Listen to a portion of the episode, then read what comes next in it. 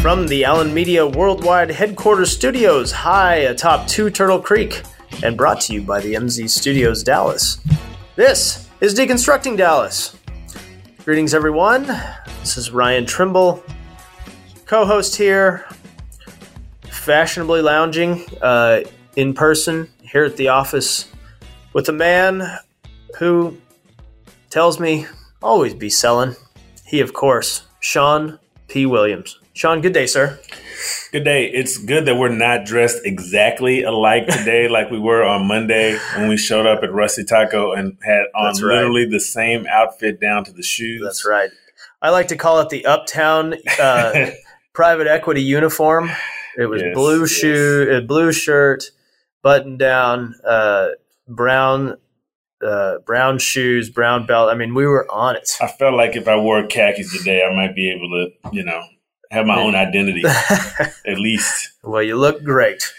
Well, it's quiet around Allen Media here. We've had some days here where it's been at least probably half back to normal with people in the office. Of course, Carol, our office manager, is here every day, but um, it's just us here today, and it, we've got a really cool topic, and we might as well just jump in and talk about it. Yeah, it may be quiet at the office, but it has not been quiet uh, for our guest today. Uh, he, of course, one of the co-authors of the book "Forget the Alamo." Uh, he's Jason Stanford. You know, I and look, I'll, I'll talk about. You know, I've obviously read the book and have some pretty strong feelings about it. But what is the most was the most interesting to me in preparation for today is that the date, the publication date on the book is June eighth. I mean, we're not even two months out, and they have become part of the conversation here in Texas around Texas history and how to preserve history and how to you know promote history how to teach history and you know this book has had a humongous impact in the state and it's making its way even out into the national scene um, just over less than two months Yeah, it, it's interesting. Obviously, um, you know, history is something that I know both of us uh, value in Texas history, especially. Um, you, of course, a native Texan, a seventh generation Texan. I, I, want to say seven. Yeah, I want a seven generation. There's been six generations born here, and there's one. The first obviously was brought here to Texas, so seven generations. yeah, so very interesting. I, of course, from New Mexico, um, probably at some point was part of Texas. I guess uh, they could probably lay, Probably lay a claim to it at some Yeah. point.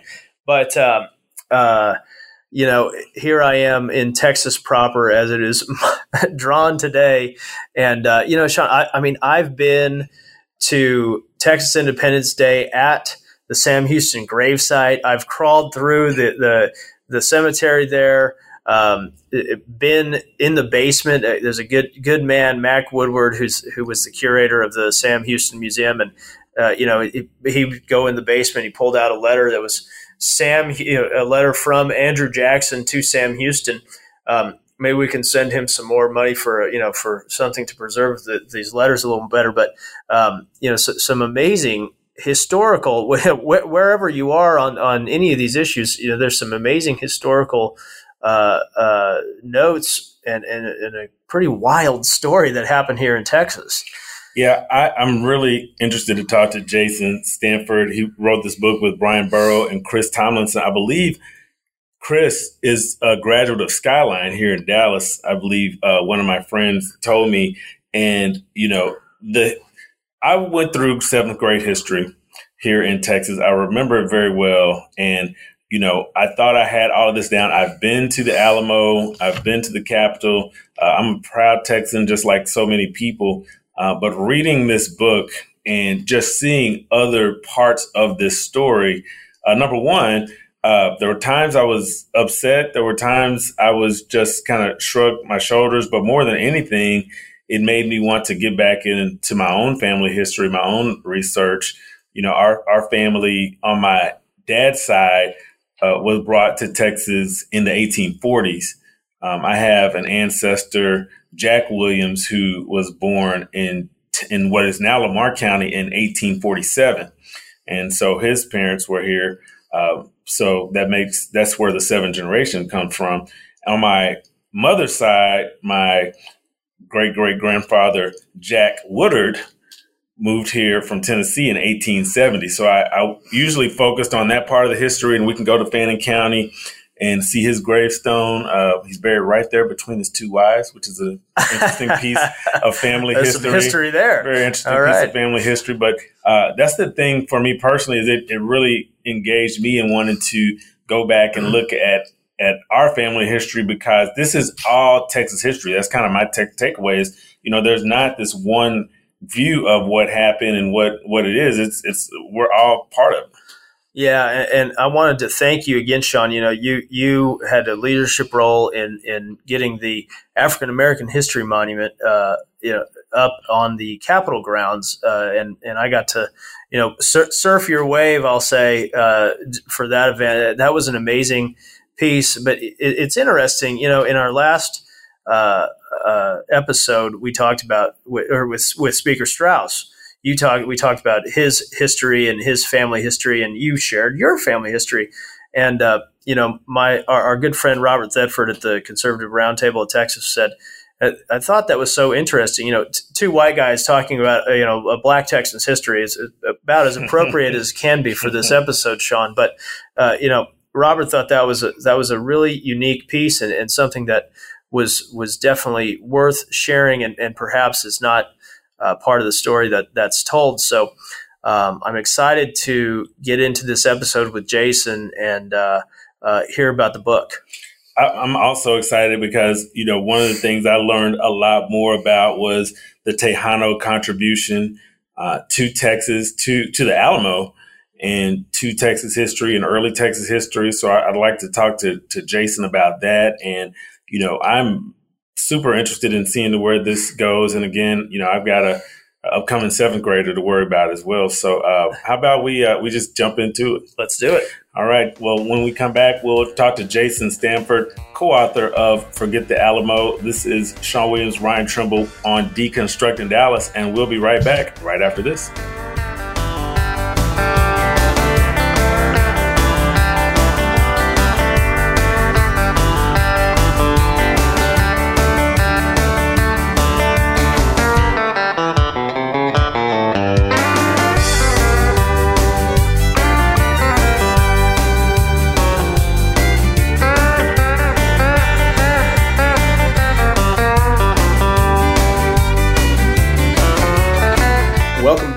Deconstructing Dallas. Ryan Trimble, Sean Williams. Sean, big show today.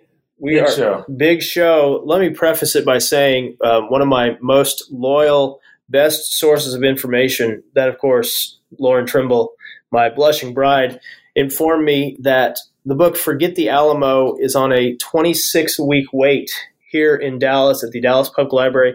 She is 39th in line. I will probably uh, give her my audiobook copy um, whenever she she is ready to jump in.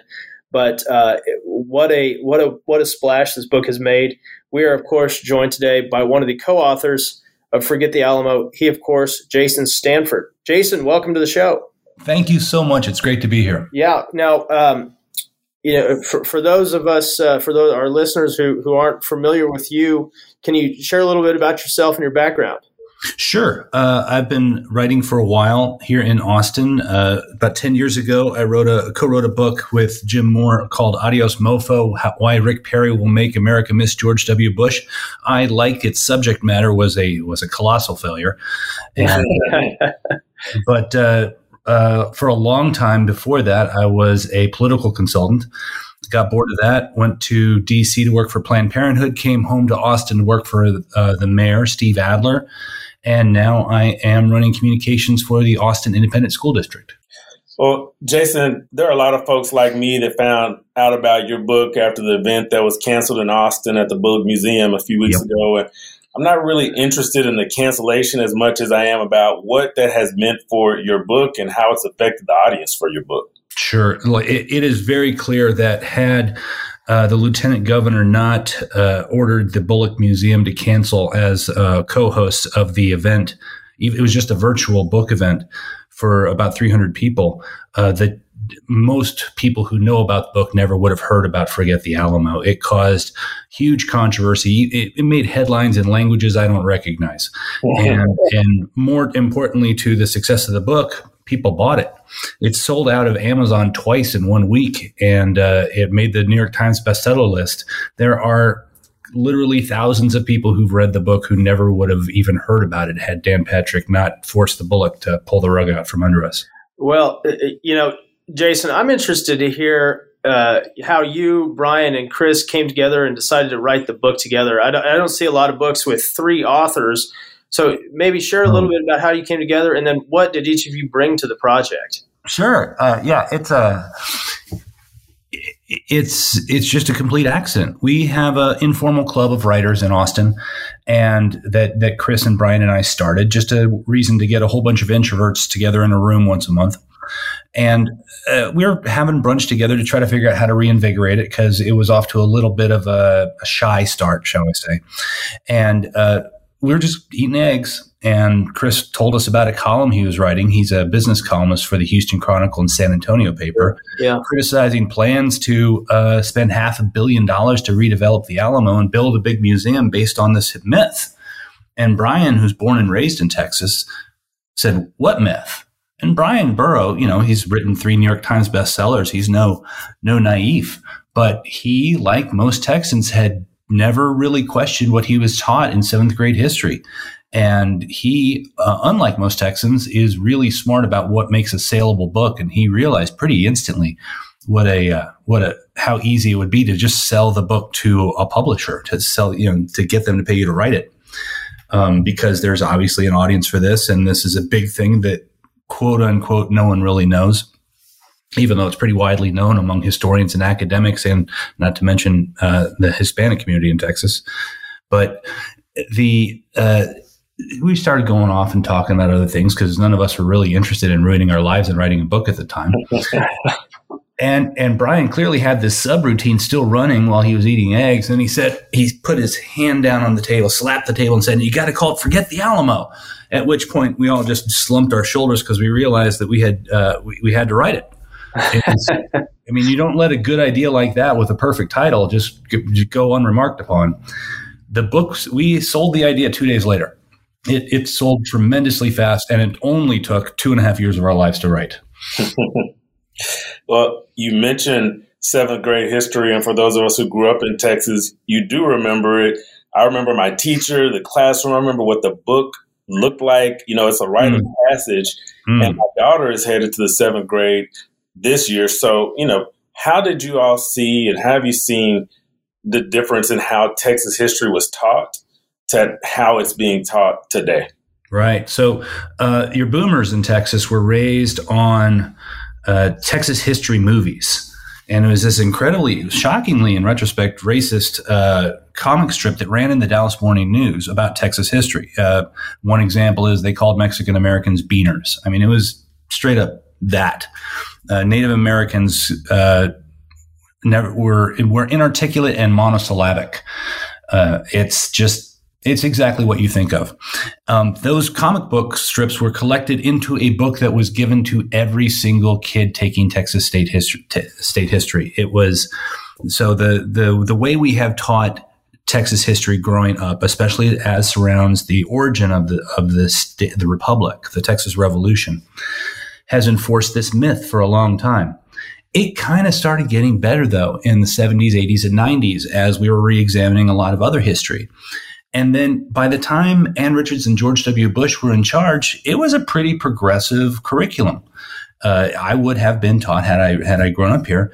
Um, it wouldn't have been required at all that they the defenders of the Alamo were taught as heroes because it was widely assumed that they were, but it wasn't a state sponsored requirement. That has changed in the as more uh, Hispanic leaders try to get Tejanos written into the history, there is a, a, blowback of insisting that these were all good guys. And now Texas, the only place in the curriculum that people are required to be taught as heroic is at the Alamo, not Sam Houston or anyone at San Jacinto, not the astronauts for crying out loud, or anyone who beat Hitler in World War II, or anyone else in the entire history of America. It's only in the only place in the curriculum where the government requires teachers to teach kids that someone was heroic was everyone who died at the Alamo.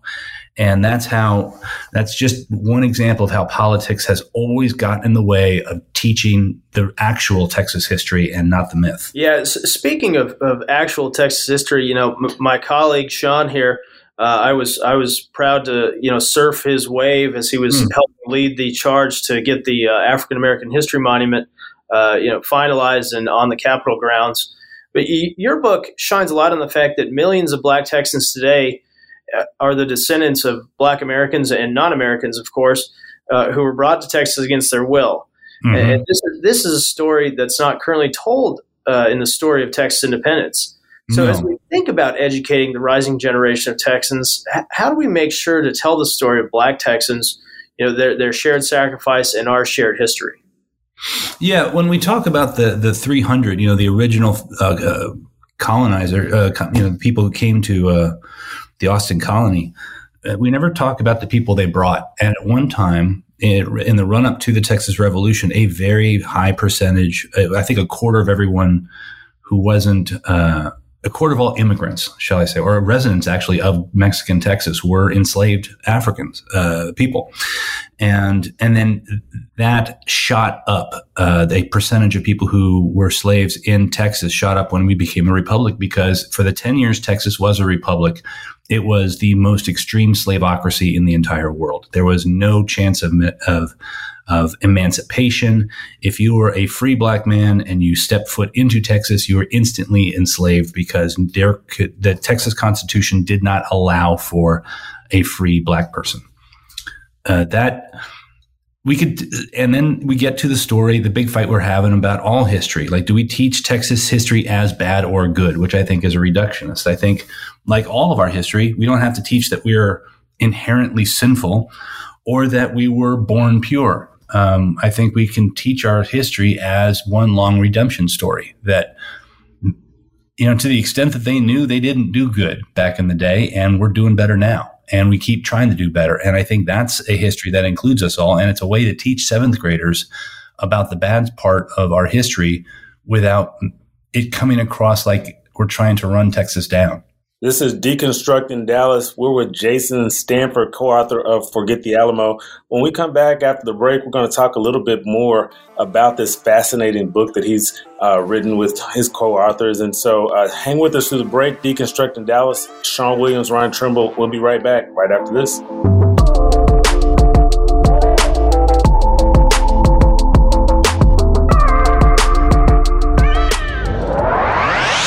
Do you have a product or service you want to promote? Want to reach a slice of Dallas that needs to hear about you? Give us a shout. Here at Deconstructing Dallas, we love to promote our clients and the best local companies that are here in our fair city. So what are you waiting for? Email us today at deconstructingdallas at gmail.com and get your product on the interweb airwaves today.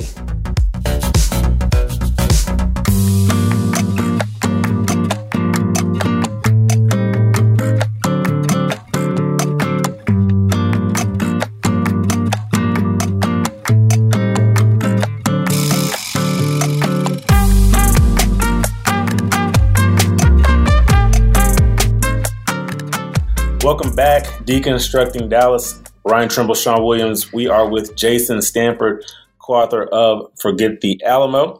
Um, I suggest you probably buy it at the at Amazon or in your local bookstores because it does not sound like the, the Dallas Public Library is going to be the That's place right. for that That's right, right, now. Um, Jason, I, I, wanted to um, just look at the Alamo again. You know, as you guys mentioned, the actual story of the Alamo, what really happened, is so much better than the myth that many of us grew up on. But I, I was interested, even for you, what what were some of the characters? What were some of the the stories that were part of the Alamo narrative that you guys researched that stood out to you?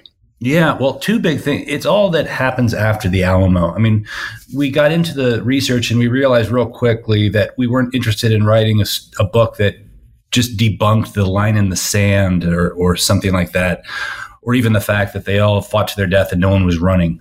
Um, that I mean, that's in there, but that's not really the point of the book. The point of the book became how the myth was created and how politics has been enforcing it all along. And we were we were shocked to find out what happened at UT, uh, where they hired some suspect uh, South Carolinian history professor who didn't toe the uh, the Southern line as faithfully as they wanted. And they actually had a big legislative hearing on how history was taught at UT, and that the specific and explicit instructions from the legislature were that it had to adhere to the Southern story. And so, how the Alamo has been caught up in in the teaching of Texas history as a symbol of what essentially was the pre-Confederacy. And we're fighting that now to the extent where, and, and it just, it's one of those things, you know, when like journalists were being, were investigating Trump and then he would just tweet it out. It's like we were looking into this, and all of a sudden the legislature passes, eh, amends their their their bills to protect Confederate monuments, and adds adds the cenotaph at the Alamo. Like, yes, that's a Confederate monument. They just did it there in the legislature. It was just shocking how both obvious and current that fight was that we we thought we were it was going to be ancient history.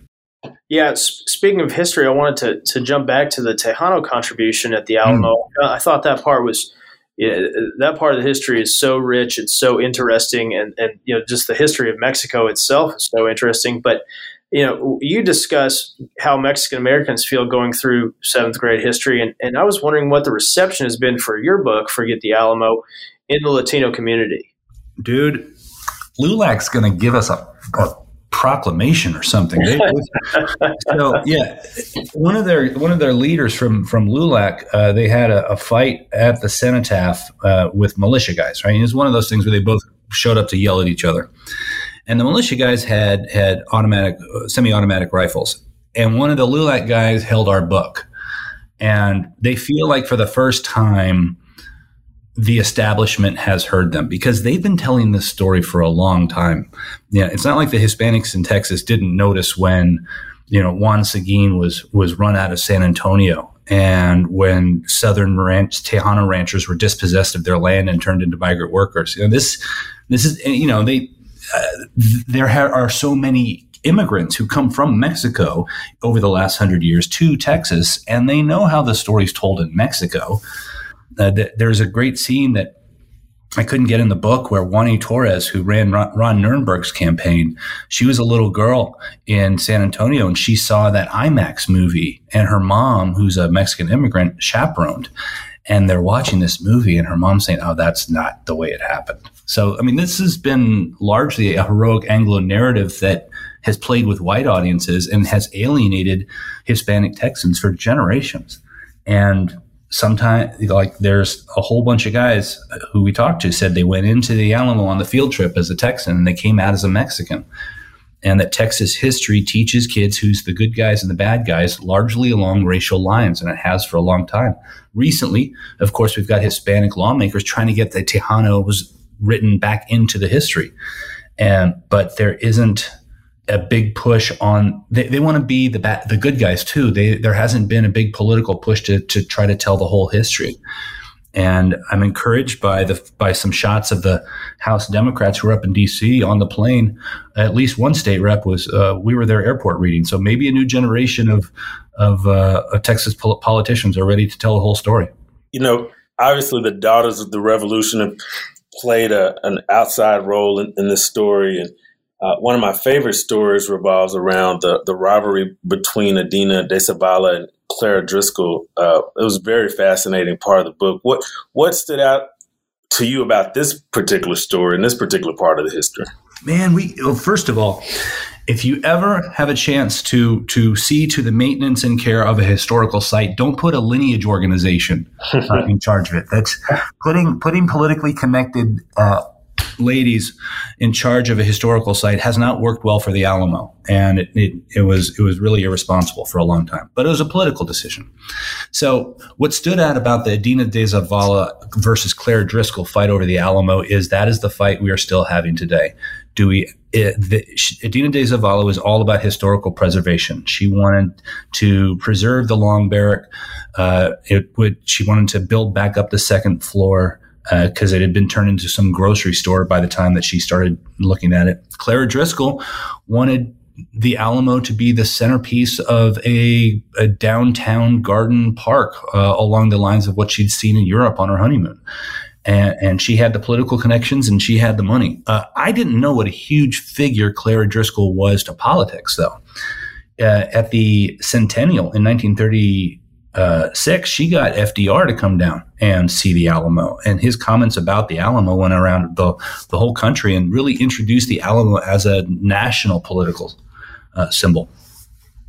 And and when LBJ first ran for for Congress, he bragged that he uh, was supported by Clara Driscoll. So her uh, political influence really had a big effect on this country, and it started with the Alamo. Well, well. Speaking of influence, you know, I'm sure you have some uh, so, some smaller uh, podcasts that you're going to visit besides deconstructing Dallas. You know, I, I know this is a, a huge moment for you to get on our show, but uh, but I, I, guess what's what's next for you? Do you see yourself, you know, getting down, advocating for change at the SBOE, writing another book, you, you know, standing outside the Alamo with with a copy of your book, uh, yeah. you know, uh, ne- next to the next to the you know the the rodeo? What what's next?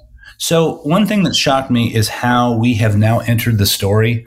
We ended this book, uh, we like the the last scene of it is in March 2020. It includes lines from Trump's last uh, State of the Union, and now the politicians we were writing about in the book are, are fighting about us. And you know, Dan, we talk about how Dan Patrick's support uh, or opposition of the plan largely was dependent upon his uh, his po- his primary politics. When George P. was thinking about running against him, he hated the plan. When George P. turned to run against Ken Paxton, he loved the plan. So, and now he hates our book and is trying to create a little panel at UT where they can a little show trial uh, where they can uh, debate us about the book, just like they did a hundred years ago with UT when they were worried about who, how they were teaching it. So I don't know that uh, I'm going to be done with the Alamo uh, as quickly as I thought I would because we're still f- we're now part of the fight we were writing about, and uh, there's going to be for the foreseeable future speaking engagements and and and public fights about it. So. Um, I've got other writing things I want to do. Uh, um, I screwed up and had an idea for a new book the other day that uh, my editor thinks bears some investigation. So um, at some point, maybe I'll have some weekends and, and vacation back to devote to a new book. Well, for those of us uh, who may want to watch you as you're doing, uh, participating in all this and, and, part of this discussion, how can our listeners uh, follow you? How can they find you? We'd love to to know about ways to, to keep up with you and, and, and even keep in touch. Oh, that's so nice. Okay, so uh, the easiest thing to do is to go to jasonstanford.substack.com, find my Substack newsletter called The Experiment. It's free, goes out every week. Uh, and you'll know everything that's going on there. If you want to follow me on Twitter, I'm JAS Stanford. And I'm sure I'm on Instagram somewhere posting vacation pictures, but that's about it. Well, Jason, we certainly appreciate the time today and uh, look forward to uh, s- seeing it all continue to play out. So uh, thanks so much. Thank you. I really enjoyed this. All right. This is Deconstructing Dallas. Ryan Trimble, Sean Williams. We'll be right back.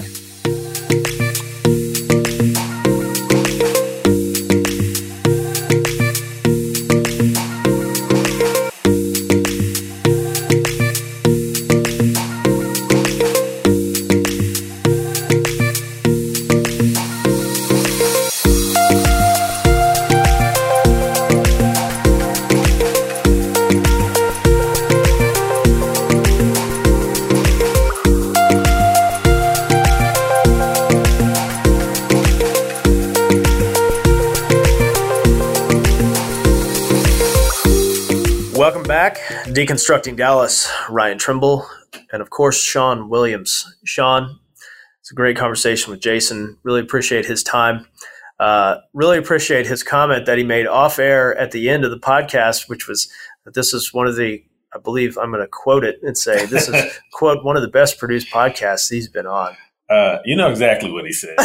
Both of us, like, we're just kind of like, all right, see, yeah. we're not just patting each other on the back we now. yes, we got a yes. co-signer on you can, this. You cannot get out of an episode of deconstructing Dallas without hearing us congratulate. Or Allen Media meeting right. with us congratulating each other. Right, right. But uh, uh, yeah, congratulations to our to our uh, guest today, and, and uh, look forward to keeping track of of what happens and and how we remember and forget the Alamo. Yes, uh, congratulations to them, and congratulations to the world champion Milwaukee Bucks. That's right, and and uh, we we've been laughing about it for ever since uh, the Bucks. You know, took the championship on on Tuesday night Man, I mean, sorry, Phoenix. We definitely the deconstructing Dallas curse is alive and well. At least we said it at the time. It's not like we did not, you know, warn everybody. I, I when I listened to this to that last episode before posting it, and and then I said congratulations to the world champion Milwaukee Bucks. I could not help but almost fall out of my chair laughing because I I, I was probably more in the Phoenix camp. But I mean, neither one of us really had a dog in the hunt. You, I, I your was buddy was Phoenix. Yeah, man. your buddy was, was a Phoenix in. guy. I kind of wanted uh, Chris Paul to get a championship, but man, the longer it went, the more I, I was kind of happy for Giannis Antetokounmpo and and his family. You know, Bob Sturm, he got his his childhood team won, and he was so excited and good yes. for Bob. But you know, Giannis has taken a lot of crap uh, over the years from some of the other players in the league, and it was good to see him get get his, his, his Man, chip. Well, his ga- chip. Game game six was, uh, dare I say, with authority. When you go for 50 in an NBA Finals game, I think it was 50, 50 12, yeah. and five yeah, blocks. Yeah. I mean, mm-hmm pretty pretty uh, legendary night. So uh, all you can do is is tip your cap to him. And uh, 27, I think Giannis is eight year veteran at 27 yes. years old, and uh, one of three players to win a Defensive Player of the Year, an MVP, and a Finals MVP. He's on that list with Hakeem Olajuwon and Michael Jordan. Amazing stuff. Well. Um, Uh, I did check on my buddy in Phoenix. I sent him a note and told him I loved him, and and all he sent back was a Michael Scott gif, and it said, "I guess all I can do now is put on a brave face." the good thing about that for Phoenix is they really came out of nowhere. Yeah. They went from the bottom to the top. Started from the bottom. Yeah, now they here. were here, and they, they just didn't. They almost got across the threshold, and so yes. you know Booker is young, Ayton is super young, Chris yeah. Paul is not, and so you know they'll just right. have to kind of see. It. They could. Well, I was about to general manager for them. I was like, they could use like a Jrue Holiday probably kind of come across on that side. But anyway, anyway. Uh, exciting. Got Cowboys coming up here pretty soon, so uh, yes. uh, and we've got to get you know we got to get Donnie back on. Yeah, let's get Donnie. Do I saw a funny picture of Mike McCarthy, and it said, you know, is, is he doubling as a bouncer on the weekends at night? So um, we will look forward to a fun-filled Cowboys season kicking off here soon, and Mustangs. We've got a lot of there's a lot of college football landscape to to deconstruct. I guess maybe it's deconstructing itself. I'm not really sure. By the time we talk again, you know, we may have some sort of SEC, yes. OU, Texas. Tectonic plates shifting. Also, Shawn. speaking of, you know, the legislature getting involved, I've seen that there are some state reps who are who are thinking that they should have a say in this. There are. There are. We'll see. We'll see what ESPN says about all that. all right. Well, uh, this has been Deconstructing Dallas, and this has been a great episode. We really want to thank Jason Stanford. Uh, do go out, take a look, uh, and see if you can find his book. We've got it um, here in the office, and we've got the audiobook. So I'd say uh, you should do the same and check out Jason's newsletter as well. Um, you know, we want to thank Michael Zavala and MZ Studios. We want to thank Samantha Matthews for all the help she gives us. We want to thank Allen Media, Jennifer Pascal, Mary Woodley. Thanks for all the support, and the rest of the team who does such an amazing job. We want to thank you, the listener of Deconstructing Dallas, and we want to ask you push this episode. Tell your friends. This was awesome. Jason says it's one of the best podcast produced podcasts he's been on. Tell your friends that Jason said it. It's okay. Third party endorsements are what it's all about. Uh, and also remind them to give us five stars on Apple Podcasts. Leave us a review. That would be great as well. You want to follow us on social media, you can find my friend Ryan Trimble.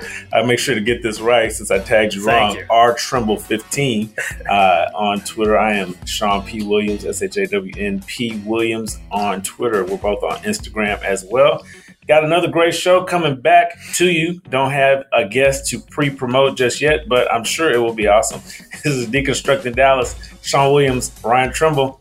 Adios.